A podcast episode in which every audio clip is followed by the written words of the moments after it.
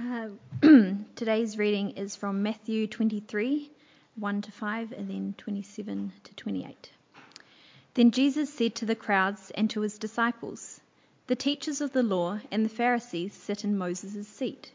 So you must obey them and do everything they tell you. But do not do what they do, for they do not practice what they preach. They, they tie up heavy loads and put them on men's shoulders but they themselves are not willing to lift a finger to move them. Everything they do is done for men to see. Woe to you, teachers of the law and Pharisees, you hypocrites! You are like whitewashed tombs, which look beautiful on the outside, but on the inside are full of dead men's bones and everything unclean. In the same way, on the outside you appear to people as righteous, but on the inside you are full of hypocrisy and wickedness. And the second reading is from Mark 2 14 to 17. As Jesus walked along, he saw Levi, son of Alphaeus, sitting at the tax collector's booth. Follow me, Jesus told him, and Levi got up and followed him. While Jesus was having dinner at Levi's house, many tax collectors and sinners were eating with him and his disciples, for there were many who followed him. When the teachers of the law, who were who were Pharisees, saw him eating with the sinners and tax collectors, they asked his disciples, Why does he eat with tax collectors and sinners? On hearing this, Jesus said to them, It is not the healthy who need a doctor, but the sick.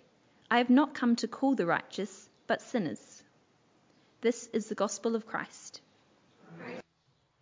Well, do take a seat. Friends, it's lovely to be with you. Uh, this is the most bizarre iteration of live streaming I think we've done.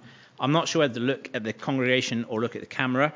I'm standing on a little box, and behind me is a cymbal with a huge spike in it. And if I fall off this small box, I'm going to skewer myself. Everything feels bizarre about this. Uh, so let's uh, let's pray and ask for God's help. Father, thank you that you are a God who speaks. That no matter where we are, you are with us. That your Spirit works through your word. That He ministers to us and so, Father, we pray as we come to these passages, as we come to this question, we pray by your Spirit, work in our hearts. Use these words that I speak, not as my words, but as your words, to convict us, uh, to show us our sin, to show us where we are guilty of hypocrisy, not to condemn us, but to bring us to Jesus, that we might find grace in him. For Jesus' sake we ask it. Amen.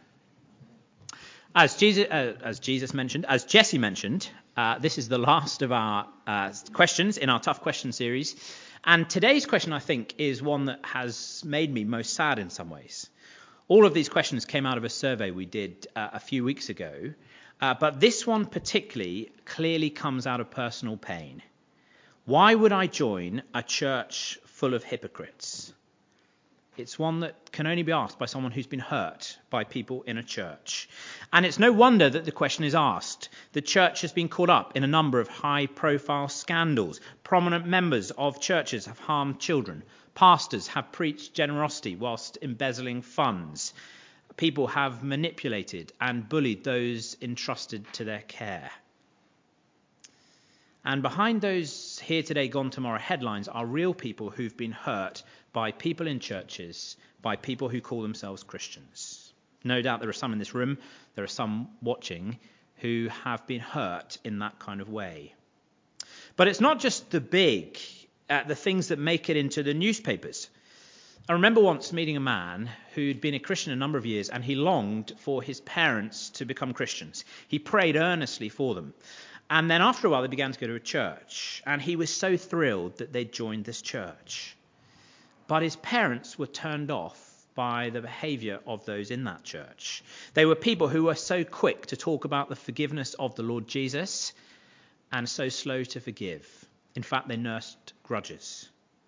There were people who uh, would talk about loving others greater than themselves, but so quick to tear people down once they left the room. And that man's parents said, if that's what Christianity is, I want nothing, we want nothing to do with it. And as I thought about that this week, it made me incredibly sad. It's heart wrenching to think of that man longing for his parents to become Christians.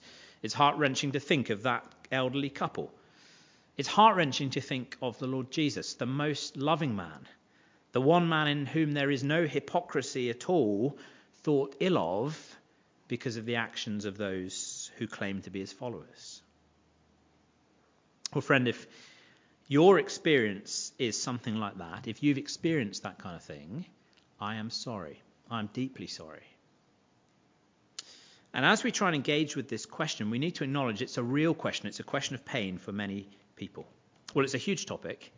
There are just two things I want to try and say this morning, and at the end of each one, I want to draw an implication both for the Christian, uh, the churchgoer, and for somebody who uh, is looking in asking this question. The first thing I want us to see is that Jesus condemns hypocrisy. Hypocrisy is incompatible with following Jesus. In fact, some of Jesus' harshest words, strongest words, are reserved for those who are hypocrites. I want to show you that in this first reading from Matthew 23. Have a look at it on the screen or in your Bibles. Uh, Matthew 23 is a long chapter in which Jesus is talking to the crowds, to his disciples, about the religious leaders of his day. And we've just got a small section of it here, but we get a sense of how Jesus blasts hypocrisy. Look at verse 2 the teachers, uh, sorry, in, in these verses, it focuses on hypocrisy saying one thing and doing another. Saying one thing but doing another. And have a look at verse 2. The teachers of the law, the Pharisees, the, the religious leaders of Jesus' day, you are to obey them, verse 3, because they sit in the seat of Moses. That is, they teach the Bible to you. So obey them. But don't be like them. Don't do what they do, because they do not practice what they preach. It's a great phrase, isn't it? It's almost a definition of a hypocrisy. Oh, Joe, he's a hypocrite. He doesn't practice what he preaches. But you see, it's Jesus' phrase. Jesus coined this phrase because he's against hypocrisy. And we know and dislike this kind of hypocrisy profoundly, don't we? Think of uh, David Clark, the former health minister, who told us to obey the lockdown restrictions and then brazenly ignored them himself. Well, a similar kind of thing is going on in Jesus' day in the religious world. Verse 4 these Pharisees, these hypocrites, they put great burdens on people, heavy burdens, tell them to be very religious, but they don't lift a finger to lift it themselves. In fact, verse 5 everything they do, they do to be seen by others. And Jesus says it's unacceptable. Just as he would say to the church today, to us today, it is unacceptable to go to a youth group and speak about self control on a Sunday morning and then on Sunday night be out getting drunk. It's not right to urge people to make Jesus a priority in our lives when we're not doing that ourselves. And it may well be that the Holy Spirit uses these words this morning to convict some. Perhaps you're giving somebody some advice. Uh, you're encouraging someone to do something. And what you're encouraging them to do is good. It's, it's a gospel thing to do. But the problem is you have absolutely no intention of following it yourself. And Jesus says, I'm against hypocrisy. But hypocrisy is not just failing to practice what we preach, it's pretending to be something we're not.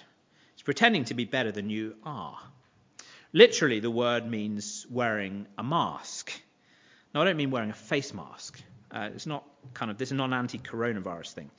But um, like an actor, it's wearing a mask like an actor. Imagine uh, an actor in an old uh, a play where one actor plays many parts, and as their one part, they wear a mask of a, an old man. And then the next scene, they wear the mask of a young woman. And depending on the scene, they wear a different mask. And Jesus is saying there'll be some who go to youth group, who come to church and, and they talk the talk. They blend in. They seem so enthusiastic for Jesus. They ask for the right things in their prayer requests. And then on Monday morning, they wear a different mask. And in the school and office, their language is the same as those around them. The jokes are as smutty as everyone else's. And Jesus is against that kind of hypocrisy. Look at verse 27. Woe to you. That is to say, how pitiful is your condition. You're like a whitewashed tomb on the outside, it's beautiful. I wonder if you've ever seen those glorious white tombs. They're often carved into stone and, and they're painted white, and in the sunshine of the Mediterranean, they dazzle. And they're beautiful. And as you walk by, you think, wow, what a wonderful craftsman's crafted such a beautiful thing. But inside, it's full of dead bones and rotting flesh. It's utterly putrid. And in the same way, Jesus says, if we wear a mask like this, if we pretend to be wonderful, but are filthy on the inside, well, woe to us. I'm against hypocrites, Jesus says. Well, Jesus is against hypocrites, he's against hypocrisy. But notice the way he's against it. In the world, when people are against something, eh, when people are angry at something, there's a kind of harshness to it, a vindictiveness to it. But that is not how Jesus is. This is a warning, a very strong warning. There's no compromise in Jesus' words, but it is a loving warning. It's not born out of hate, it's motivated out of concern, both for the hypocrite and for those around the hypocrite. Because you see, hypocrisy is a massive problem for the hypocrite. There's a chasm between what they want, what they long, what they want in life, what they long to be, and who they truly are. The Pharisees, they, they genuinely wanted to be righteous. They wanted to be holy. They wanted to please God. And yet they're so far from Him. The religious hypocrite in church may wear a mask that makes people around them think they're so good, the people in the community may look up to them. They may even believe their own publicity, but inside they are filthy. They are, the reality is far from the public persona. And it, it's painful. And ultimately, it's a pathway to destruction. Because on Judgment Day, the real person will be revealed and Jesus will condemn them for it. And so Jesus says these strong words not to condemn now, but to convict in the hope that the hypocrite might turn and find healing, find forgiveness in him, so that they might not need to wear a mask, that they might enable their preaching and their practice to line up. Jesus is concerned for the hypocrite. But Jesus is also concerned for the people around the hypocrite. We get a hint of that in, in uh, verse 4. Because those around the hypocrite, particularly if the hypocrite is in a prominent position in the church, they lead people astray. Look at verse 4. These religious teachers falsely give people the idea that following God is about carrying a great burden. Later on in the chapter, if you, if you read it later, these people are called blind guides. They make people children of hell. That is to say, their example and their teaching leads people away from God. And that kind of thing's alive and well today. That's why people ask this question Why would I want to join a church full of hypocrites? Well, why indeed? It's a great question. But do you see it's a question that Jesus himself could have asked? Because Jesus is against hypocrisy. Well, as we come to the end of this point, let me just draw two implications. One for the churchgoer, one, uh, one for the Christian, first of all. And for the Christian, it's this Jesus says being a hypocrite is incompatible with being a Christian. If you're doing one thing on Sunday morning and doing another in the week, if you're play acting, pretending to be a Christian, pretending to be righteous, and then in another situation just being totally different, then Jesus says to you, You may be a churchgoer, but are you a Christian? Jesus says, You may be claiming to follow me, but are you really? And he doesn't say it in anger, he says it in love, because if that is you, if you are play acting, he longs that you would repent and take off the mask and follow him without pretense. I'm going to say more about that in a moment. But if, if you wouldn't call yourself a believer, it's wonderful that you're listening in. But uh, what does Jesus say to you? I think he says to you, don't judge me. Don't judge Christianity by hypocrites who aren't Christians. I wonder if you remember uh, earlier in the year, uh, there was a, a, big family of, of, tourists from England, and they'd come uh, to, I think, the North Island. And uh, they were in the news almost every day for about two weeks because everywhere they went, they left this kind of trail of destruction in their wake. So uh, there were kind of petty crimes and, and uh, car crashes, and, and, a massive trail of rubbish, nappies, and, and wet wipes, and just general filth. Well, it just so happens that Charlie and I were planning to go to the North Island around the time they were there. Now, it didn't happen hopefully later this year we might make it. But imagine if we had gone to the trail and we didn't know who they were, but everywhere we went there was this filth. Well, imagine we came back to Christchurch at the end of a week And uh, you said to me, Well, how's your holiday? And I said, Well, the North Island is absolutely beautiful. We had a, had a great time. But do you know what? I'm kind of disappointed. You Kiwis just don't seem to take care of this beautiful country. Everywhere we went, there was a trail of filth. Such a contrast to the beautiful scenery. Well, how would you respond? You'd surely say, Hang on a minute. Don't judge us. Don't judge Kiwis by them. They, they're not Kiwis. They might be in our country, but they're not Kiwis. They're, in fact, they're your people. They're English. Well, friends, you see, in the same way, Jesus say just because someone's in church, just because someone claims to be a follower of Jesus, don't judge me by them. Because if someone's a hypocrite like this, if they teach one thing and then do another, if they play act and pretend to be good when they're not, well, they're not a real Christian. Because that kind of behavior is incompatible with following Jesus. But here's the second thing and it's a wonderful thing. Jesus has come to rescue sinners, including hypocrites. Jesus has come to rescue sinners, including hypocrites. And the wonderful message of Jesus is that whatever you've done, however riddled your life is with hypocrisy, Jesus loves you and came to rescue you. But if you're a hypocrite, if you're someone who thinks that you're good, you need to take off the mask and acknowledge that you're not. And actually, there's a great joy in doing that because it means we can be real, as we'll see in a minute. This second reading from uh, Mark's Gospel sees Jesus call a tax collector. Jesus going along, he sees this man, Levi, uh, and as a tax collector, he's not just someone who works for the IRD, he's a, he's a thief, basically. He extorts money from people he shouldn't do. And Jesus sees Levi and he says, Levi, come and follow me. And Jesus goes and eats dinner at Levi's house. And Levi is there with all of his mates, and they too are tax collectors. And we're told there are many other sinners there. And, and sinners we could write with inverted commas. They're people who are openly, obviously immoral. Everyone would know they're the bad guys in the town. Well, the Pharisees and the teachers of the law, verse 16, come along and they see this and they say to Jesus' disciples, Why is your teacher eating with these sinners and tax collectors? Now, I think in the light of what we've just seen, there's a certain irony in what they're asking, because behind their claim, I think, is the accusation that Jesus is a hypocrite. He's teaching the law of God, he's claiming to be a holy teacher, and yet in his free time, he's hanging out with these sinners. Now, in their mindset, that's a problem, because if you're a holy person, a religious person, you don't hang out with sinners. You hang out with other people who are holy. Now, there's no hint in this passage that Jesus is engaging in, in anything sinful, but just to hang out with those who do is a problem for the tax collectors, the hypo- uh, for the Pharisees, the hypocrites. And so many in the church, too, sometimes give the impression, or people have the impression of the church, that it is a club for holy people. Holy people hanging out with holy people, or at least people who think they're holy, hanging out with other people who think they're holy. But look at Jesus' response, verse 17. So important. Why does he eat with sinners and tax collectors? Jesus tells us because, verse 17, it's not the healthy who need a doctor, but the sick.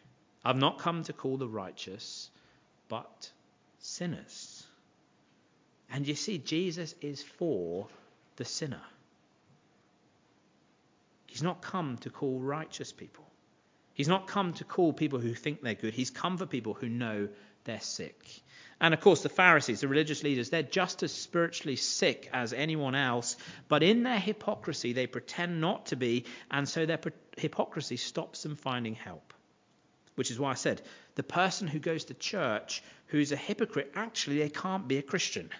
Because being a Christian is not about pretending to be good, it's about admitting that you're bad and coming to Jesus for healing. And the person who pretends that everything's all right won't come to Jesus. They might come to church, but they won't come to Jesus for healing. That's why we don't we mustn't preach here that you need to be good.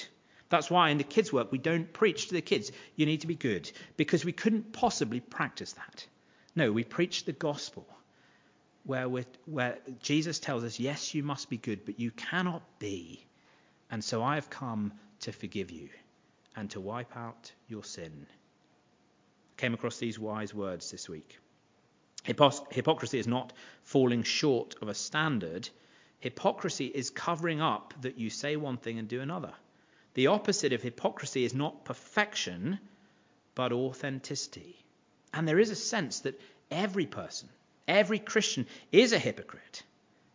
But when we realize we've done something wrong, when we realize that our behavior isn't in line with what we believe, we don't pretend. We come to Jesus and say sorry. And in doing that, we're actually not hypocrites because we don't preach be good, we preach the gospel. We uncover our sin and own that we're not good. A few weeks ago, my seven year old son was had one of those kind of days. I'm sure if you're a parent, you know where the uh, everyone was kind of a bit grumpy and boisterous, and he seemed to be kind of shouting all the time. And there was a sort of general kind of noisiness, childish, childish noisiness. But there was also a slight nastiness to the other children in, in what he was shouting. And I said a few times, look, Ren, just kind of calm down. Let's, let's not keep shouting. And he didn't really stop. And so eventually I said, Ren, stop shouting. Quick as a flash, one of the other kids said, Daddy, you just shouted. well, what do I do? I could have said, Well, I'm an adult. I get to choose whether I shout or not. I could have said, well, he's been shouting all day and I've shouted once just for three seconds. I could have said that, couldn't I? But if I'd have said that, I'd have been a hypocrite. And what I did is I, by God's grace, I took him aside and I said, son, you have been shouting all day and it's not good. But it's not good that daddy just shouted either. And it just shows us we both need God's help because we can't be the people God has told us to be. But Jesus died for us. So let's ask him to forgive us and help us. And friends, if we grasp this, it should make us incredibly humble because it is deeply humbling. We're not as good as we like to think we are. But there's also tremendous joy. We don't need to wear a mask. I don't need to pretend that I'm better than I am. I don't need a chasm between my outward perception, my, my public persona, and the reality. I can own my faults. And when I do wrong, I can say sorry to God, and if necessary, to sorry to someone else. So liberating. And I, I should just say that means if you join a church, then people are going to let you down. I wonder if some of the thing behind this question is people who've been to church and they've been hurt by people in the church and they've been surprised. I thought they'd be good people. Well, no, the church is for people full of sinners. We're going to hurt each other. But the question is, what do we do when we do that? Do we hide it? Do we play it down? Or do we say sorry? And the hypocrite hides it. The genuine Christian says sorry. And of course, if we know that we're forgiven sinners, there should be no whiff of holier than thou superior morality because we know we're not superior. We know that the Christian is not a moral superstar, but someone who knows they've done wrong and they don't cover it up. I love the confession uh, we said this morning. Just so happens this was what was on this week, but it, it's a wonderful confession. From they're taken from words from 1 John. If we say we have no sin, we deceive ourselves. Just think what that means. Who do we deceive? Nobody else is fooled. My kids know that I'm a sinner. My wife knows that I'm a sinner. If you've hung around with me for more than about half an hour, you know that I'm a sinner. The question is, will I acknowledge I'm a sinner? Or will I pretend I'm not? And that wonderful verse goes on if we confess our sin, God is faithful and just to forgive our sins and cleanse us from every kind of wrong. And why is that? Because Jesus came to call sinners. Jesus, the one man who is able to do this because his words and deeds were perfectly aligned, the one man who never wore a mask, and yet the one man who was made sin, who died on the cross to take away our sin.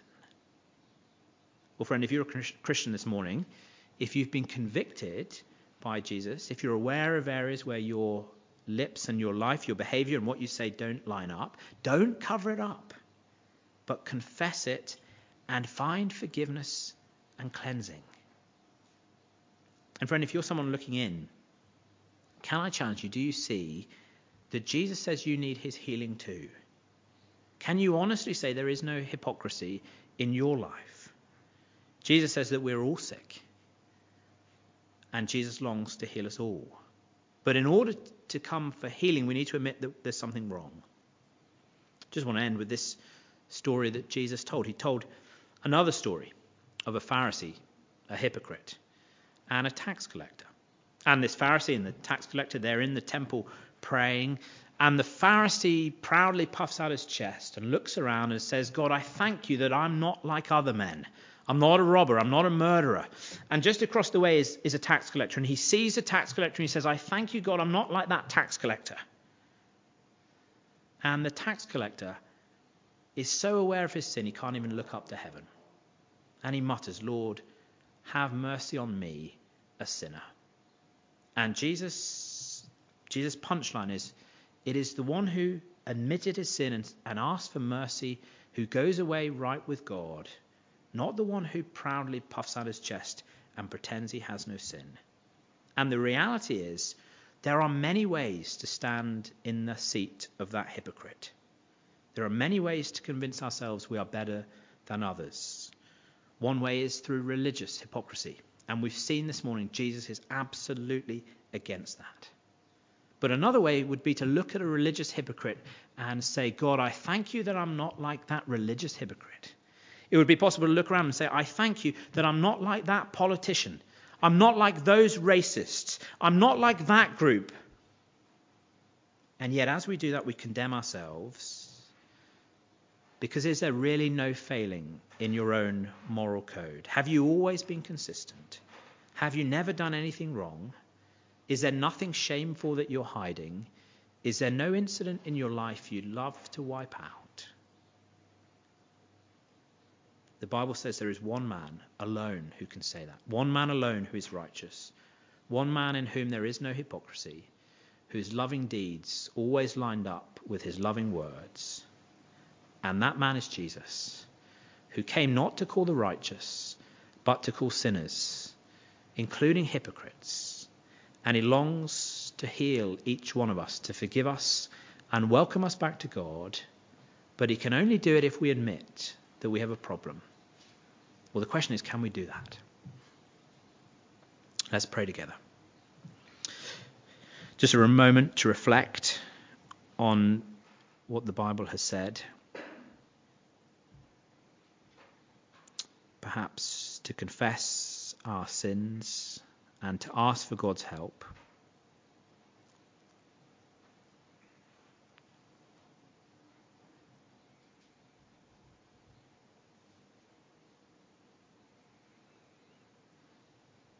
Heavenly Father, we ask you to forgive us for the ways that there are gaps between what we believe and what we do. And we pray that we wouldn't, like a hypocrite, a hypocrite, pretend that that is not the case, but rather confess that and be people who preach the gospel to ourselves and to others. Not a message of moralism or doing good, but a message of grace, a message of the wonderful Saviour, Jesus Christ, who came to call sinners. And Father, forgive us when we've given the impression that church is for good people. We pray for those who are listening who've been hurt by hypocrisy, who've seen hypocrisy in the church. And Father, we pray that you would help them to see Jesus and to see his consistency and love and care. And we pray that each one of us would walk closely with him this week. For his glory's sake. Amen.